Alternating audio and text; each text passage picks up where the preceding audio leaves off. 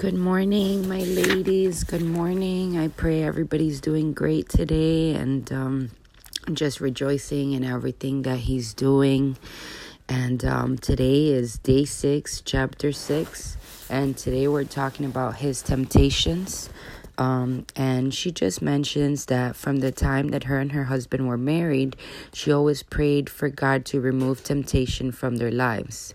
She said, I don't know if it has been the result of prayer or the fact that we both guard ourselves against such things, but we've never given each other a single moment of concern. I'm sure it's due more to the hand of God than the strength of human restraint, but both are important. I know several couples who experienced adultery in their marriages, but because in each case there was a wife who was willing to pray and a husband open to allowing God to change and restore him, the marriages are still intact and successful today. Only prayer, a submitted heart, and the transforming power of the Holy Spirit can work those kinds of miracles. I have another friend whose husband had numerous affairs before they finally divorced. Each time it was with one of her best friends. I questioned her choice of friends, but I never questioned her godliness or commitment to pray.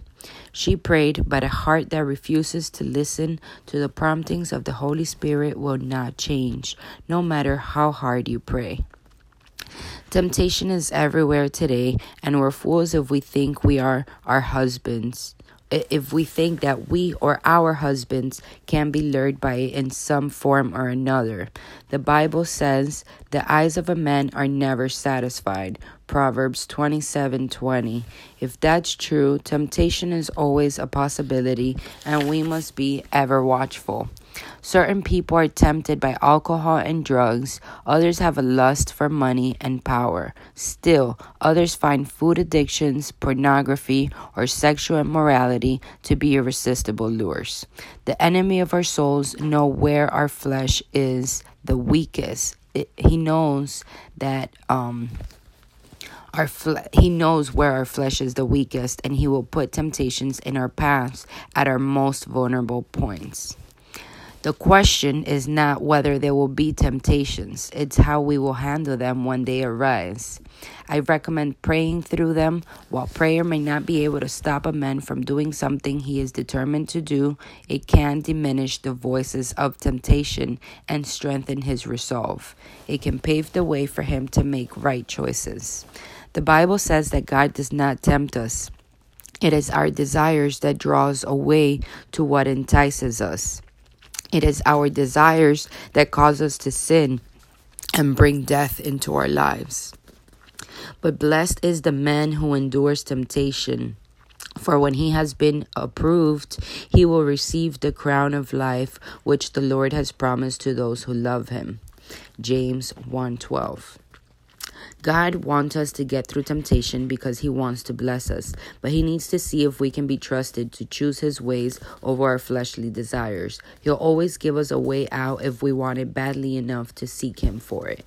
The best time to start praying about this is before anything happens. Jesus instructed his disciples to pray that you may not enter into temptation. Luke 22:40. He said to be watchful because the spirit indeed is willing, but the flesh is weak. Mark 14:38. If your husband struggles in a certain area, pray that he will want to have godly prayer partners with whom he can share openly, be accountable, and receive prayer. Open confession before God and others believers does more to minimize the power of the tempter than anything else. Unfortunately, many men are re- reticent to reveal what tempts them most, and so they shut themselves off to the very thing that could protect them. If after all your praying your husband still falls into the hands of temptation, do not blame yourself. The decision is ultimately his. He has chosen to walk in the flesh and not in the spirit. Walk in the spirit, and you shall not fulfill the lust of the flesh. For the flesh lusts against the spirit, and the spirit against the flesh. And these are contrary to one another, so that you do not do the things that you wish. Galatians 5 16 through 17. Don't stop praying for him. No matter how hopeless it seems when you see him being tempted again and again, know that God has provided a means of escape and you may be the instrument he will use to help him find it. If there is no temptation problem in your marriage, be thankful and pray that it stays that way. And with that, let's just go into the prayer, ladies. This is so, so important, so key. Amen. Lord, I pray that you would strengthen my husband to resist any temptation that comes his way. Stamp it out of his mind before it ever reaches his heart or personal experience.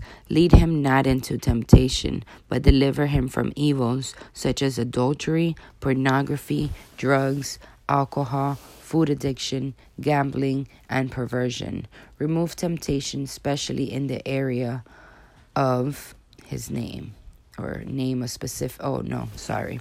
Remove temptation spe- especially in the area of blank. You named a specific temptation.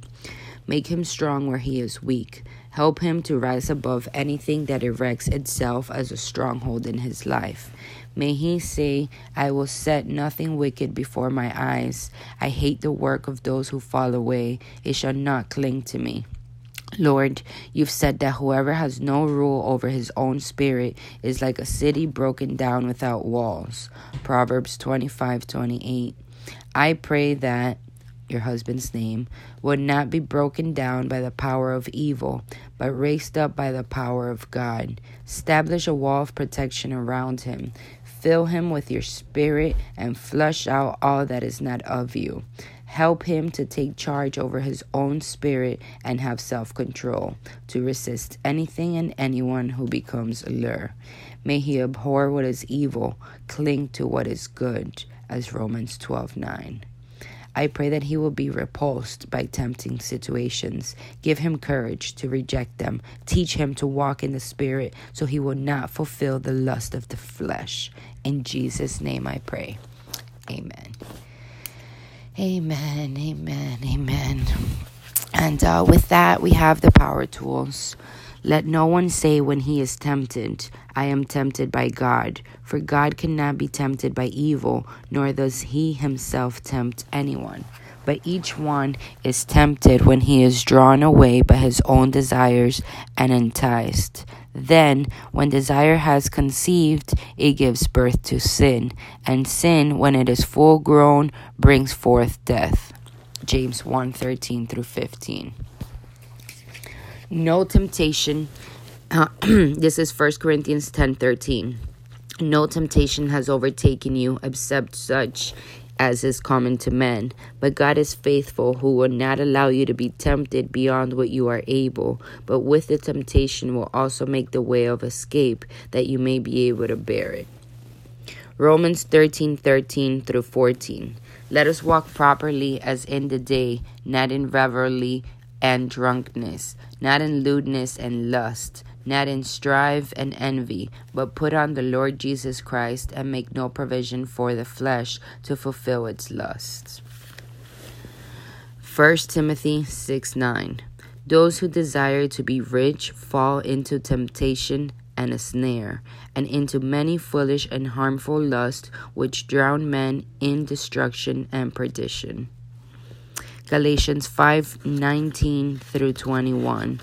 The works of the flesh are evident, which are adultery, fornication, uncleanness, lewdness, idolatry, sorcery, hatred, contentions, jealousies, outbursts of wrath, selfish ambitions, dissensions, heresies, envy, murders, drunkenness, revelries, and the like, of which I tell you beforehand, just as I also told you in time past, that those who practice such things will not inherit the kingdom of God.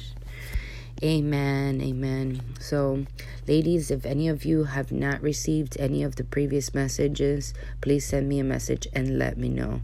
Thank you. Love y'all. God bless you. Have a beautiful, blessed day in the Lord today. And um, give it all to Him because He cares for us. Bye bye.